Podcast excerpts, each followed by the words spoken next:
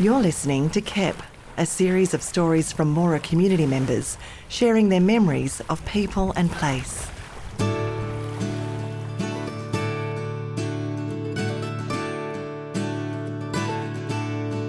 In this episode, narrated by Cindy Moody, we hear a collection of stories about life at Wunnamull, as told by Evelyn Dawson.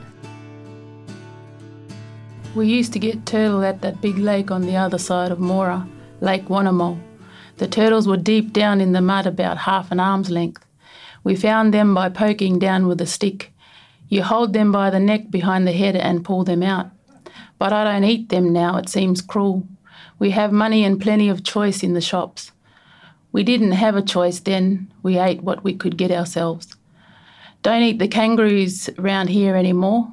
They don't taste so good with all the runoff from the farms going into the river. Still like getting the bush foods though, none around here now though. Gotta wait for the rains. Then the carnos start growing. They are juicy and sweet. Carnos only grow in particular places. I only eat kangaroo from up near Wiluna, Leonora, and Newman. Beautiful country. The roos are good from there. We eat emu, emu steaks we call it. Lovely. Mum used to stuff pillows with the feathers. You had to wash them really well with soapy water for the emu smell and to get rid of the emu lice. Fred Mogridge still hunts.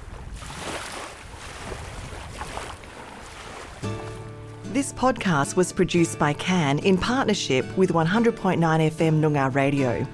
Place Names is a creative exploration of the meaning and stories of Noongar places, developed with Professor Len Collard of Mudjar Consultancy. It's supported by the Australian Government's Indigenous Language and Arts Program and Australia Council for the Arts. For more information, head to canwa.com.au.